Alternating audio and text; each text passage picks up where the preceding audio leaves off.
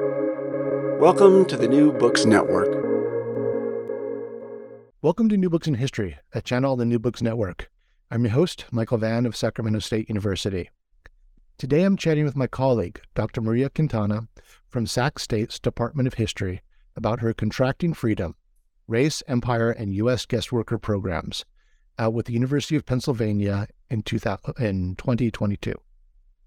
Professor Quintana earned her PhD at the University of Washington and taught at San Francisco State's famous Department of Ethnic Studies before joining us here at Sac State. And boy, are we delighted to have her. Uh, Dr. Quintana, Maria, if I may, welcome to New Books in History. Thank you. I am so excited to be here today speaking with you. And I just wanted to say thank you for featuring my book. Yeah, yeah. Well, um, I'm excited to talk to you um, as, as your book intersects with so many of my interests that I worked on in French colonial history and, Southeast Asian history, topics such as race, labor, the nature of imperial control. Uh, but first, I want to hear about how you, as an individual, came to your research interests. Can you tell us um, both what drew you to history in general but also um, what drew you to working on the, um, the history of the Bracero program. Okay, sure. Yes. Um, so the book came out of my work as a graduate student when I was interested in the history and formation of Latinx laboring communities in California, where I grew up. Uh, being half Chicana, I was interested in my family's history as the working backbone of the state as well as in the challenge of fighting against the social injustices faced by poorly paid manual and service work that I witnessed firsthand with my family. Uh, so I grew up in a predominantly Latino Latina community or neighborhood called La Colonia in Anaheim, California, near Stanton, where many service and construction workers lived. It was also um, formerly all orange groves, owned by the cooperative that was Sunkist Farms, um, and they hired bracero workers so it's interesting growing up in a place that was historically a place that hired braceros. Um, now there are day labor sites at the end of my street where I grew up, and I um, I saw those as well uh, growing up, like a Vista paint store at the end of the street where people would stay um, or wait to get picked up for work. Um, and that was what drew me to this topic because I was really interested in the history of day labor in California. But that quickly transformed as I realized that this dependency on day labor from Latin America came from the Bracero program. And um, I also noticed at other day labor sites in Orange County that some looked remarkably like the slave labor auction blocks that I learned about in teaching courses on American slavery in grad school. And I was wondering if there was perhaps a connection between what I was seeing in the contemporary moment in my neighborhood and the history of slavery in the United States. Um, so, in other words, I begin asking what are the roots of this labor and how do we draw those colonial connections? Um, but in terms of my interest in history, I think it was really my um, mentors at community college uh, who got me interested. I quickly um, jumped on the importance of history and to understanding how we got here, where we are today. So, in terms of the Bracero program, um, you know, I found that much of the dependency um, on Mexican labor and now Central American labor in California today emerged from the history of farm guest worker programs, um, particularly the Bracero program. And, you know, as I started my research on the Bracero program in the archives, I found, interestingly enough, that many of the scholars and activists, you know, they were critical of the Bracero program, of course, because it what, what they perceived it, they perceived it as exploitative, and they called it out as a form of slave labor. And of course, I agreed with that, but I also found that criticism of the labor program was deeply problematic for many reasons. Um, one of them was that you know they were constructing braceros as slave labor, which made them you know sort of exist completely outside of liberal modernity, right? But then mm-hmm. I also thought that constructing them as slaves had something to do with the construction of freedom itself. Um, hence the title of my book, Contracting Freedom, uh, which implies the state both literally giving workers um, contracts that promise their rights, but also contracting um, or constricting workers' rights and freedoms. So there's a double meaning. Um, but you know, I was really interested in the colonial origins of the Bracero program, not just in how it was quote just like the American institution of slavery or just like European colonialism elsewhere, but how it was deeply imbricated in a history of enslavement and colonialism in the United States and the world. Um, so, you know, I, w- I wanted to move past the paradigm that this was just a form of imported colonialism. Um, so, yeah, yeah so the, it's it's, yeah. it's not just like, but has these parallels and these similarities. And I mean, I remember as an undergraduate in the '80s in um, uh, Latin American Studies class, um, seeing the, uh, the the film El Norte um, I mean, it was, it was it's just like early '80s and sort of the classic, like you know, um, realist cinema about um, a family um, coming. Are, are, they are they in Central America or or Mexico? Mexico, Mexico, yes. and and, and what stuck with me in the beginning of that film is I don't know if it's his father or mother tells the main character, um, you, you know, you're more than just a pair of strong arms. And after this totally horrifying journey to the north, he's in one of these day labor markets um, you know, and it, it's not a Home Depot at that time, but the equivalent, right? You know, trying to trying to hustle to get to get hired for the day. And he says, "I am strong arms," and I don't know if that's the, the last words of the film. I haven't seen it in decades, but like that stuck with me. And and like as an undergraduate, I was like, "Whoa, there are these." really intense parallels with the dehumanizing uh, aspect of this kind uh, of labor and and obviously racialized in this context. But we'll we'll get to that. So so this started with your your graduate work at University of Washington, and um, and I love that the uh, that the spark was lit at the community college level. Um, yay to the California community college system. I mean, like life changing, right? Um, but wh- where did you do your research for the project? Like, where, where were your archival collections? Yeah. So, um, you know, I kind of went all over the place to do this research because the book is very broad. It not only focuses on the Bracero program, but several other labor programs as well, including the labor programs in the Caribbean that emerged at the same time. So I started at the U.S. National Archives and Records Administration in D.C., and then I went to Mexico City to El Archivo General de la Nación, and then as well to the Ernesto Galarza papers at Stanford. Um, and then went back to DC for the Organization of American States, formerly the Pan American Union in DC. Um, and then, of course, did my own research, um, you know, looking through U.S. congressional hearings documents, uh, government publications and correspondence, newspapers, um, as well as um, oral histories from Braceros. Um, oh, you know, I, I, don't know if you heard, you've heard of this website, uh, braceroarchive.org, but they have over 5,000 oral history interviews with former braceros. So if you're interested in getting a start learning more about the program, that's a great way to do it. And then also um, El Archivo General de Puerto Rico, as well as the Center for Puerto Rican Studies at Hunter College, the Office of the Government of Puerto Rico in the United States. Um, and that was in New York. So, um, so the United States records in um, in New York actually houses the Office of the Government of Puerto Rico documents.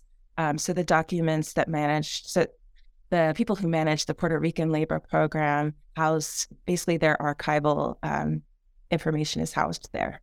So, right. No, you didn't get down to the um, uh, former um, British uh, colonial possessions. No, I did not because you know what happened was I actually found a lot of information on it in the at the U.S. National Archives. Yeah. So, I, and I was able to piece together, as this was only one chapter of the book, I was able to piece together quite a lot because what was interesting about the British West Indies programs is that Afro Caribbean laborers were literate and wrote a ton of letters. Oh, okay. They were also radicalized. And so, you know, they had an opinion and they, they, you know, the archives are filled with their letters. And so I'm their letters, yeah. Mm-hmm, mm-hmm. Oh, that's fascinating. Um, my yeah. my mentor Tyler Stovall, um, he did a project on um, uh, I think it was Tunisian laborers in uh, in France during World War One. And I, I, mean it was it was on a, number of uh, laborers from the French colonies, but um, in, in, particular he did a really great presentation on um, letters from Tunisians back home and the way in which the colonial authorities were watching them like a hawk, and he, he in in his piece he got to reflect on um, how that's useful for we the the historians um, to have someone's you know personal business. Sometimes there were love letters and things being spied on by the state and the record that leaves for us. So and, and also yes. as as someone who does colonial history and, and world history, I'm just so delighted for someone you know who we you know, hired at, hired as an Americanist. Um, yeah. that, to be doing this international research. I mean, it is it is Yeah. like I, you know, we we have to we have to burst through these artificial paradigms of the nation state. Absolutely. For scholarly endeavors. So, from And that's the thing. These these labor programs, I mean, they were co-constituted by the same government officials. So, I, I- you know, it's interesting how we tend to disaggregate them when they weren't imagined as separate by the people that designed them. So, uh, you know, I think again we kind of artificially enforce these borders around nation states that aren't even really there, in some ways, especially when it comes to guest worker programs. So, absolutely. Um, yeah. So, could you give us a brief history of the Bracero program and, and the related programs? Um, I, I think many listeners are now familiar with um, the U.S. use of Mexican labor, um, but could you also discuss the use of laborers from Puerto Rico, from the uh, British West Indies, and you also engage Japanese American uh, workers in this in this project? Yes, yes, there's a lot going on. So, the history of the Bracero program. oh, So, the Bracero program is basically a series of laws and diplomatic agreements between the United States and Mexico from August 4th, 1942 to December 1st, 1964, to import guest workers from Mexico to work in the U.S. on farms. Uh, so, it started during World War II as a result of a perceived labor shortage, but then it continued past the war till the, the night till 1964.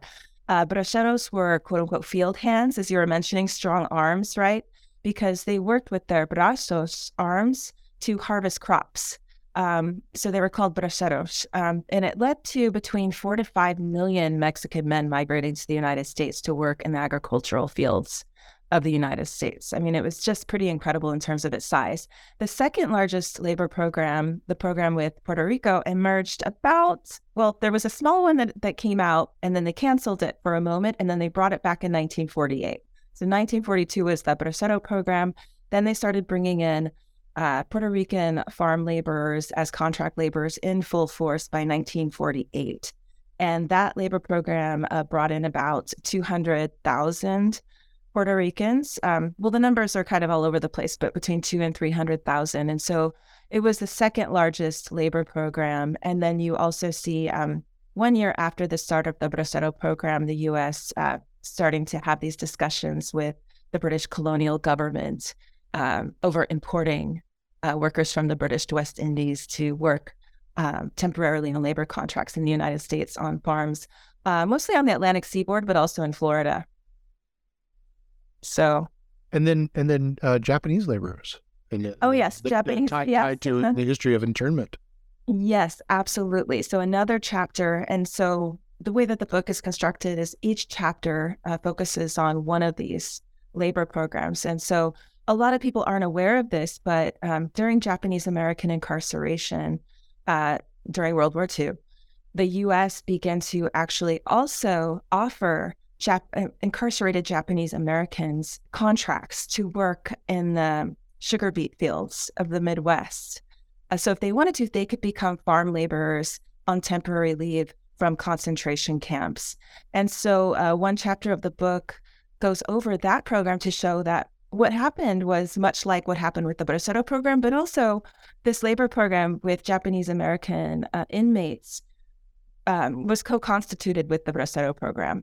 So as officials are talking about, you know, how to create a Bracero program before it even starts, they're also talking about before Japanese American removal happens, they start to talk about how we can, you know, best make use of this labor on both sides, right? So if if we're going to remove all of these Japanese Americans from the West Coast, then we're going to need labor to replace them. So how are we going to get that labor? So they're already imagining this months before, and when they know that the that it's going to happen, but um, that both problems are going to happen, but they're talking about them together, and in ways uh, that really emphasize their desire to protect the people who are being moved, right? So to protect Mexicans, to protect Japanese Americans. So it's very interesting the logic of freedom that they engage, right? The, the logic around rights and contract to say that these aren't abusive programs, that this isn't a prison camp that they're going to be housing Japanese Americans in, but these are actually good for Japanese Americans. These programs are good for Mexicans. Um, and for example, will prevent Japanese Americans from becoming demoralized, being stuck in what is essentially a concentration camp. Right, right. Yeah, that um, you know, I'm I'm I'm from Hawaii and been living in California and and was knew very well um the history of um incarceration and, and the West Coast, but I was totally oblivious to the the Midwest history. And um um I I think um George Takei's uh graphic memoir engages that because they were they were interned in maybe maybe in the South, maybe in um in Arkansas, uh, but also uh I did an interview with Michael Foley about his his book on Johnny Cash's politics, which are complicated and confusing. You know, they're they're, they're very complex, um, but very, very interesting and like the different influences. And he grew up near uh, a site of uh, incarcerated Japanese Americans, and um, Michael Foley makes an argument that that had, you know, a, a, gave him a level, gave a level of complexity to his really complicated issues around race and, and social justice. Um, but yeah. di- digress. Um, dive back, dive back into yeah. books. I not know that. look for yeah. that one, Foley's um, Citizen Cash. Um, but getting back to your book, which is why we're talking, um, how do you want contracting freedom to be an intervention in the existing historiography? Um, you know, what, what do you want to bring uh, to the analysis um, with topics such as your theorization of empire? Um, and and the you know you you you um, argue that they're well you, you, sort you work with some of the colonial origins of the World War II uh, labor project, but it's not exactly that. So could you un- unpack some of these things, the engagement with empire and colonialism, and in, in your contribution to the field. Absolutely, yes. So it was interesting to me as a student of US empire uh, that very few historians had addressed empire in their analyses of the Bracero program. And that was something that I wanted to address from the beginning. Um, what's really interesting to me is that when you place the labor programs side by side, you begin to see that they were rooted in colonialism. For one, Puerto Rico has long been a colony of the United States, right? And the British West Indies were the island territorial possessions of England when the programs began, up until the 1960s, when those islands, you know, fought for and gained independence. So while it was easy to sideline colonialism with the Bracero program, in some cases, I think, because it was based on an agreement between two sovereign governments, the US and Mexico, the Caribbean labor programs were based on an agreement between the US government and island colonial possessions. So, Puerto Ricans and Afro Caribbeans from the British West Indies, including Barbados, the Bahamas, Jamaica, were thus literally colonial labor. So, how is it that Mexicans were not, right? Uh, especially when US government officials imagined these programs together and at the same time. Um, so what really surprised me and what I asked at the time was how can we not talk about empire when we discuss the Bracero program? And that is the shift that I would like to see in the historiography um, in terms of, you know, theorizing empire and really talking about it. Um, does that answer your question? Yeah, yeah, absolutely. Absolutely. Um, there's you know there's another chapter and and this might lead into your next question where you know i show how it also um, originates in the history of slavery but so so maybe i'll go ahead and somehow you knew what i was going to ask you yeah. because you i mean and you this is in the larger history of coerced labor and clearly um, the American history of slavery is so important here. So, so how, how do these so-called guest worker programs fit in to that history of coerced labor? Yeah, so, well, so as I was saying in chapter one of the book, I write a genealogy of the temporary labor contract and trace its origins to African slavery under European colonialism. Uh, I demonstrate in that chapter how the labor contract emerged during 19th century efforts to abolish slavery as a means to quote create a to quote create a quote excuse me voluntary supply or free supply of wage labor that would be a potential solution to ending enslaved labor the end of enslaved labor. However the you know it's the guise of freedom that was productive for labor coercion i argue because it made coercion less visible but also author- authorized the expansion of state power over workers through the contract who are now free wage laborers.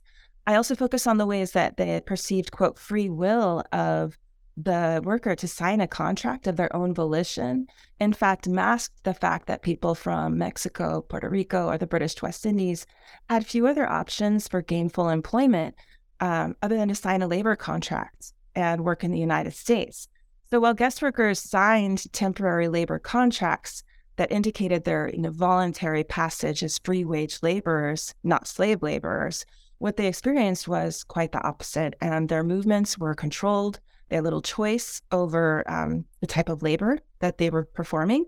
They often didn't have many job opportunities, as I was saying, from where they came from due to a history of U.S. imperial interventions in their sending countries uh, oftentimes. So, how much choice was there for workers?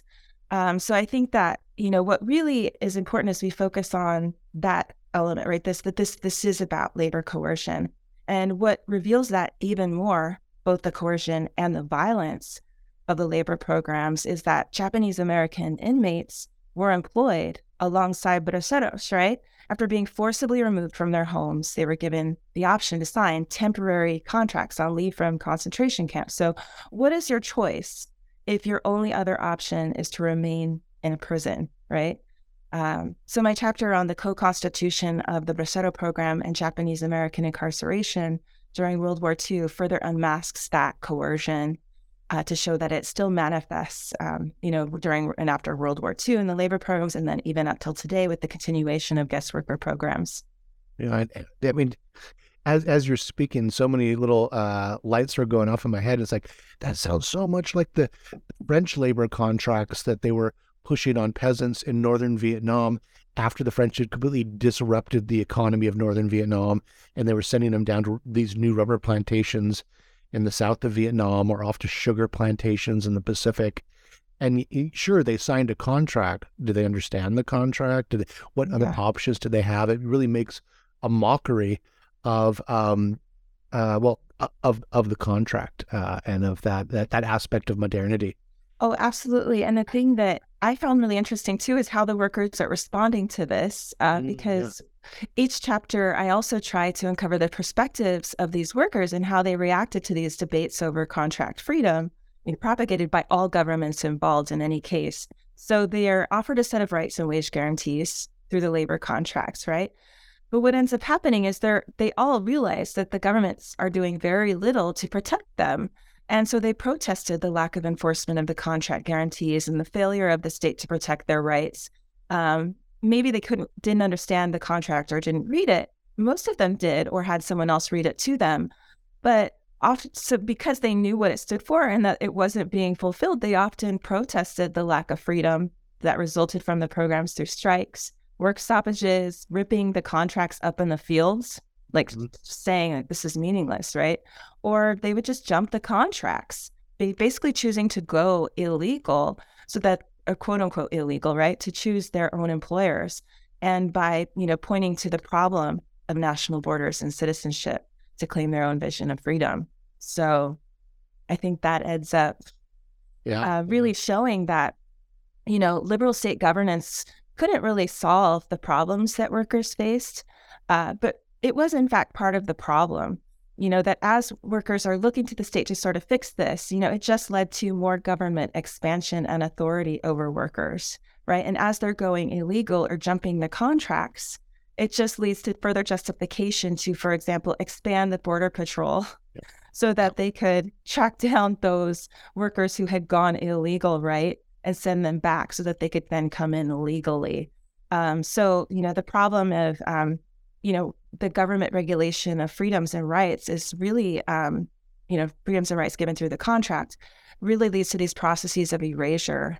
Um, because what's happening underneath it all is workers are continuously becoming subject to state power and empire, um, even into the contemporary era, right? And to coercion. yeah. In other words, you know, it was the liberalism of the contract that reproduced violence and empire.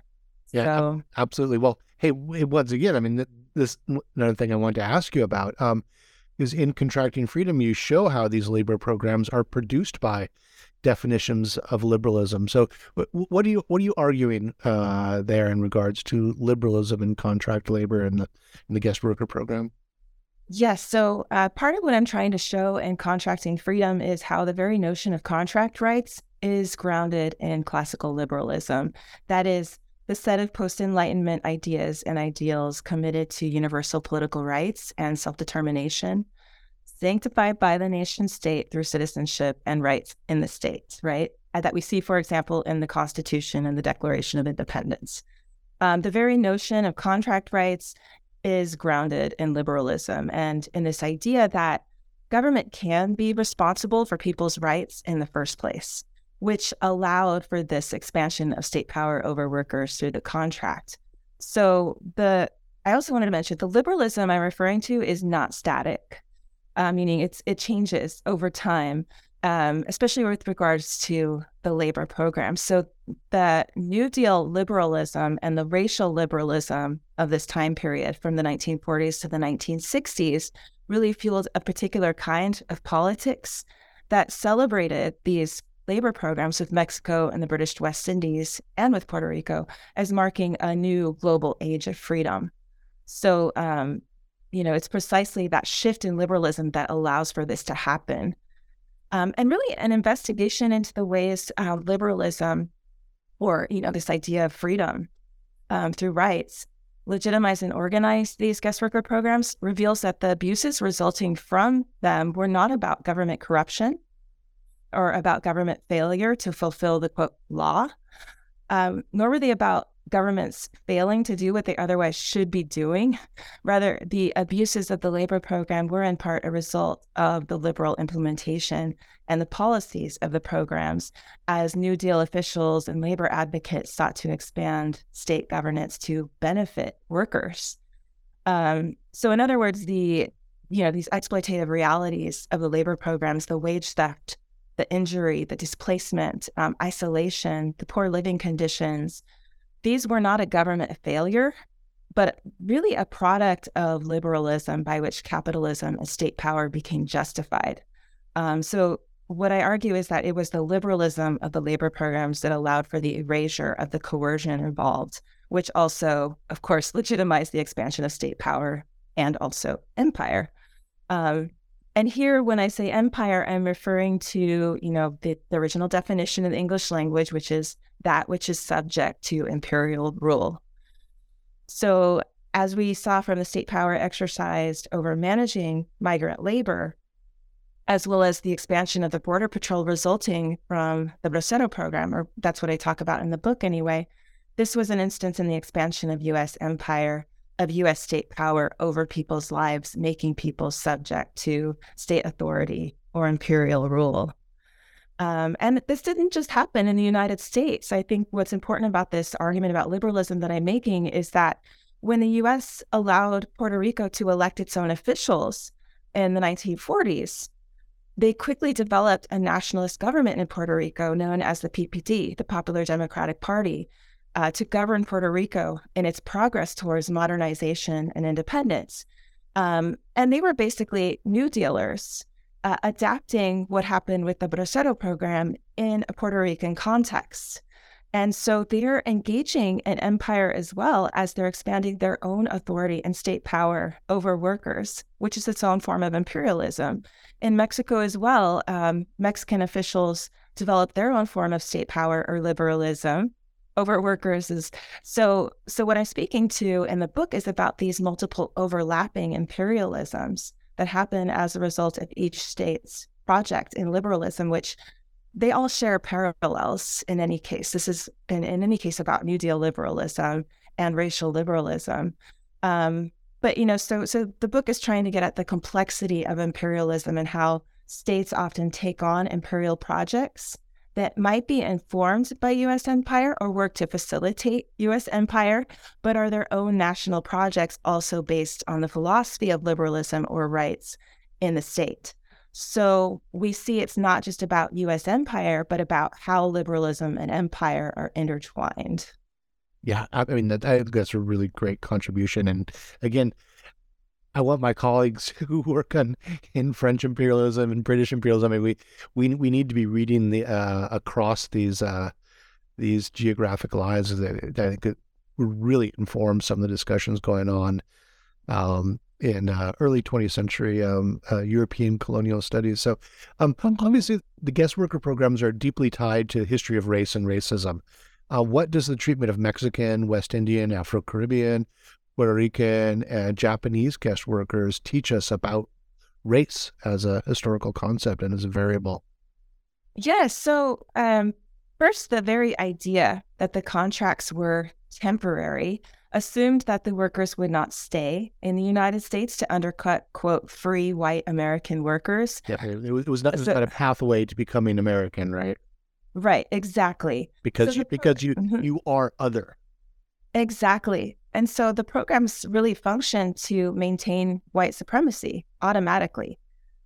Um, we also now know that as historians, um, non white farm workers have a long history of being exploited in this country as second class citizens. So, um, you know, beneath this language of state protection and rights with these labor programs was the historical disdain for Asians, Mexicans, and others, you know, that has characterized immigrant treatment in the United States since the first entry of Chinese migrants for work in gold mines and agricultural fields and on the Transcontinental Railroad, for example.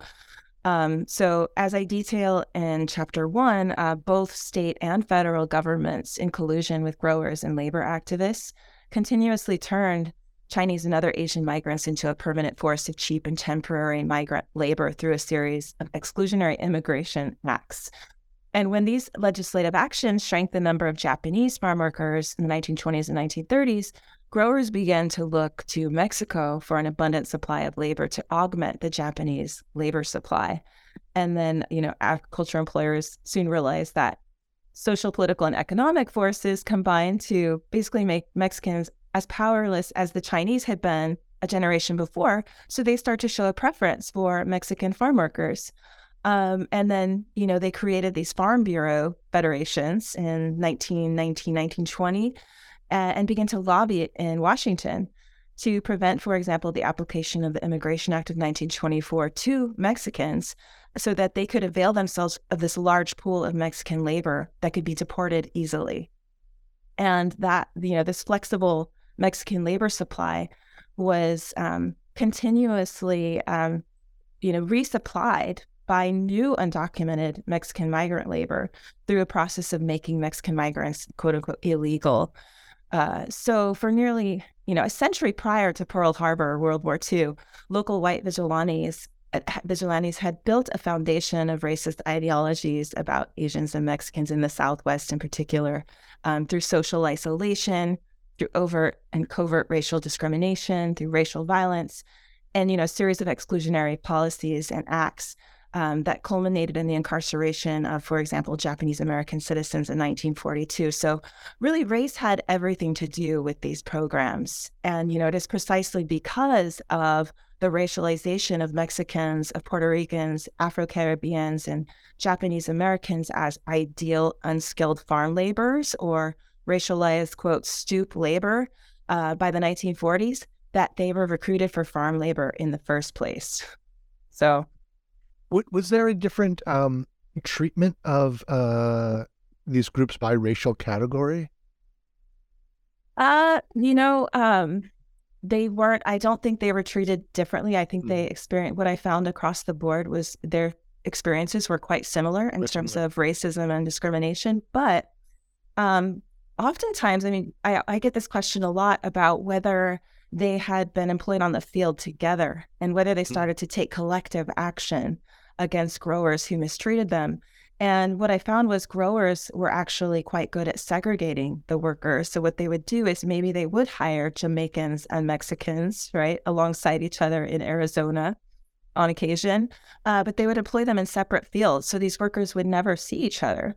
And then you had the language barrier as well, mm-hmm. which did mm-hmm. not facilitate, you know, cross um, labor conversations about how to step up against growers. So it, um, it was very complex. I mean, in terms of what ended up happening. So they were racialized, they were segregated, um, and you know there wasn't often opportunities for them to have you know collaborations because of that. Right. It, it makes me think of the the history of the um, Filipino agricultural laborers in California and Delano. and um, the, the the historical argument that they they brought with them some radical organization uh, from the from the Philippines.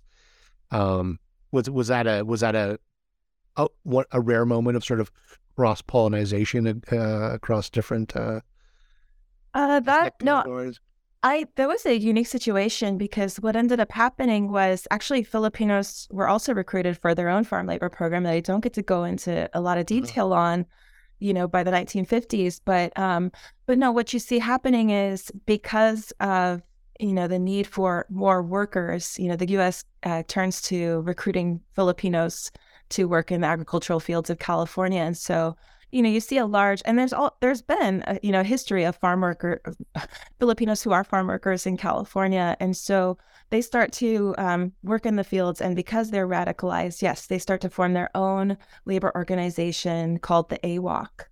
Um, and that organization, AWOC, is the one that Cesar Chavez and Dolores Huerta came across when they started uh, becoming interested in organizing farm workers as part which and so they they joined with the AWOC, the Agricultural Workers Organizing Committee, uh, which is a Filipino led organization and formed the UFW. And so that that connection that we see there, um, it does it didn't happen in other any other cases that I've seen. And in fact, interestingly enough, because Jamaicans are coming in politicized and radicalized because the labor unrest in the British West Indies, uh, they when they, for example, landed in Arizona, uh, working alongside Mexicans in the fields. Uh, they could not believe how they were being treated. They were extremely, extremely upset. And the US was forced to get them out of there as quickly as possible because they protested. Um, but, you know, it was it was one of those situations where, you know, there one work one class of workers is pinned against another, right? And there could have been some collaboration, but because of the radicalization of these workers, it was like they realized right away, growers realized that in order to maintain this docile, vulnerable labor force, that they couldn't let the radical ones come in, right? And they right. could to prevent this, you know, cross fertilization of values, right? Of of of um of resistance. Wow, that that's so fascinating. And It just opens up so many windows into these moments of global radicalization and uh, mm-hmm. exchange. Oh, and this is again, I, I I hope that this book is read very widely uh, around um, geographic specializations in the field. Um, was there anything that surprised yeah. yeah. anything that surprised you in your research? Um, I, am going to admit my complete ignorance of the role of British West Indian laborers, um, and I, am mm-hmm. curious if that's a widely discussed um, uh, aspect of this history. But but again, was there anything that surprised you in your research? Uh, good question. So, so there has been research on the British West Indies labor programs. One of them is on the Jamaican guest worker program, um, and it's called No Man's Land by Cindy Hahamovitch. And that one was very influential for me in writing this book. Um, uh, but you know, there aren't many on the topic. But what I think surprised me the most um, is the sheer congruencies in the labor programs and the ways that all government involved legitimized imported workers to the United States, you know, through this logic of liberalism. So every time I went to a new archive, I started to see the same pattern. And it was like a light bulb going off in my mind each time. Um, and I remember thinking, why has this not been noticed before? You know, that that feeling of what is good like this is so obvious, right? And I think this speaks to the importance of doing that comparative history you're talking about and, um, you know, really avoiding the tendency to just aggregate from each other the very similar and shared experiences of different racialized groups and workers in the United States. Um, the reality was that Japanese American incarceration was not imagined separately from the Bracero program, right? For example. And all these labor programs were created by the same government officials on the US side, right? Or at least by officials who were in conversation with one another, uh, such that the programs were never imagined as separate by their architects, as I've been saying, and were, you know, co-constituted. What also surprised me was the importance of the New Deal in creating the Bracero program. Not one historian uh, has addressed this context in the study of the Bracero program, but this was really about state managed labor mobility mm-hmm. and the creation of government agencies to manage labor, which is what the New Deal was all about. So it surprised me that the connection had not already been made on such a well explored topic. Yeah, that's that's fascinating. It, it, does sound like a very New Deal kind of solution. Mm-hmm. Um, so, what has been the legacy of these guest worker programs for the United States? Well, um, you know, as I mentioned, guest worker programs have not gone away, for one. Uh, the Bracero program ended in 1964, uh, but the US government has established new labor programs and continued to, right afterwards, uh, created a new Mexican labor importation program. Uh, so, what goes on today with guest worker programs is really a continuation of the consequences of a 300 year history of slavery and contract labor. But the modern explanation for guest worker programs frames them as an adequate solution to undocumented labor, uh, which is in and of itself a product of the 1940s and 1950s efforts in the United States to protect worker freedoms, but then also control and coerce migrant farm workers, making them targets of racialized state violence. So, um, you know, this is really important because, you know, we I think we continue today to believe that the rights provided in the labor contract, uh, guest worker pro- contracts, which really have not changed much since the World War II labor programs, will somehow protect workers from exploitation. That guest worker labor contracts are somehow better than, quote, unsanctioned immigration and can be fixed through government regulation.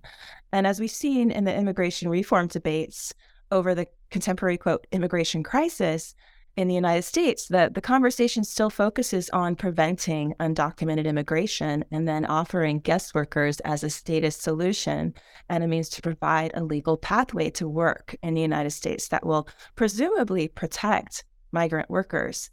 But I argue, you know, it's it's precisely that illusion of legality and protection mm-hmm. that authorizes and also erases the continued racialization and inequality these workers face as well as the violence and coercion that results. And that is why I argue in the book that we can no longer look to the state regulation of contract labor programs as a viable solution for migrant workers. Um, I mean, absolutely, yes. Improving current policy, creating more inclusive labor and social policies and laws for farm workers, guest workers, and other low wage workers is absolutely necessary. Uh, but what I'm arguing is that policy changes that are based in the nation state, you know, nation oriented conceptualization of rights, decide who is deserving and who is not, which are race based decisions that often result in unintended consequences. So the question then becomes can we imagine a borderless world, right, that would not racialize workers as outside of the nation and outside of citizenship, that would not make them subject to state power and empire? Um, you know, and I, I, think what I importantly show in the book is that workers have fought to create a borderless imaginary, sin fronteras, without borders. And today that involves not just paths to citizenship in the United States, but really uh, striving to imagine a world in which the concept of national borders are really no longer essential tools of governance, deciding who is deserving of rights, which really just re entrenches now the national security state. And and what do you want um, the legacy of this book to be? What do you want the legacy of contracting freedom, race empire, and U.S. guest workers, guest worker programs to be as as a contribution to the the field, uh, or inspiration for future scholars? I mean, with, within the within the discipline of history, what do, what do you want this legacy of this book to be? Right. Well, I, you know, I really hope that the book inspires future scholars to study these labor programs. Um, I'd like to see the Bracero program become a cottage industry in history books, uh, much like the institution of American slavery has been. Uh, I'd also like to see um, books, uh, see the book, my book, really inspire future scholars to write more comparative histories um, you know, comparative colonial histories and also histories of different ethnic and racial groups that demonstrate our shared affinities towards a more collective ethnic studies across all identity groups. Um, I'd also like to see a broader focus in Latinx studies on the impact these labor programs have had in the formation of Latinx communities in the United States, particularly Puerto Rican and Mexican communities. So, um, also, um, you know, I really hope that the book speaks to farm worker and labor activists and awakens an urge to large scale action in the United States against the contemporary H2A um, farm labor programs to really expose them, as well as the injustice and dehumanization that guest workers often face even today as a result. So, yeah. Yeah, fantastic. Um, so you've been really generous with your time, uh, but I've got two more questions before I let you go. These are the the standard new books debriefing questions. Um, first, can you suggest two books for the audience to read? Yes. So, well, I would be remiss if I didn't mention it, but my mentor and advisor at UW, now a colleague, Moon Ho Jung, recently published a book called Menace to Empire Anti Colonial Solidarities and Trans Pacific Origins of the U.S. Security State. And I'm just finishing it up now, uh, but it's really on the colonial origins of anti Asian racism. So if anyone's interested in that topic, I really enjoyed that book. I am. I'm real excited yes. about that. Fantastic. Uh, what, was, yeah. what was the title? Uh, Menace to Empire. Menace to Empire. Menace to Empire Anti Colonial Solidarities and the Trans Pacific Origins of the U.S. Security State. And then um, I would also recommend Jessica Ordaz's recent book titled The Shadow of El Centro uh, History of Migrant Incarceration and Solidarity. Um, that shows how uh, the US detention system was built to extract labor, to discipline, and to control migration. So, another excellent book. Great. Thank you. Um, Mm-hmm. And finally, and and just in full disclosure, I'm not on the RTP committee, so speak freely. Um, what what are you working on now, and, and what can we hope to see from you next? Um, you know, I there's a couple of different things that I'm working on, but there there's this um, collection of journals that I found at the National Archives that I have not been able to touch. And the book became so expansive that I didn't have a chance to write, conclude this as a chapter. But um, at the start of the Bahamian labor program in 1943, the US government originally allowed women to migrate to the United States as temporary contract workers on the farm fields of in the farm fields of Florida. So what's interesting is, um, you know, most of these labor programs are oriented towards only bringing in men and and there that that is one of the specific uh, policies is that only men are allowed to migrate to, to sign contracts. And so originally they experimented with this and allowed women to come in. Uh, but when i was doing research for the book i found a series of you know these nurses journals uh, that were they were basically providing health care to farm workers in florida and began to impo- impose abortions on uh, women bahamian women who are working in the fields um, you know, and what ended up happening is, you know, there were these doctors involved, and a lot of it is very eugenicist, but um, Bahamian women were then prohibited from signing contracts within a year, and they refused to allow women or families come in as a result because of these racist concerns that they would have children in the United States that could potentially be U.S. citizens. So there's an article, the, the, the so-called the so-called anchor baby, right? Right. yes, yeah. that racial yeah, term. Yeah. So that's that's kind of uh, one um, one thing I'd like to be working on, probably maybe even over the summer.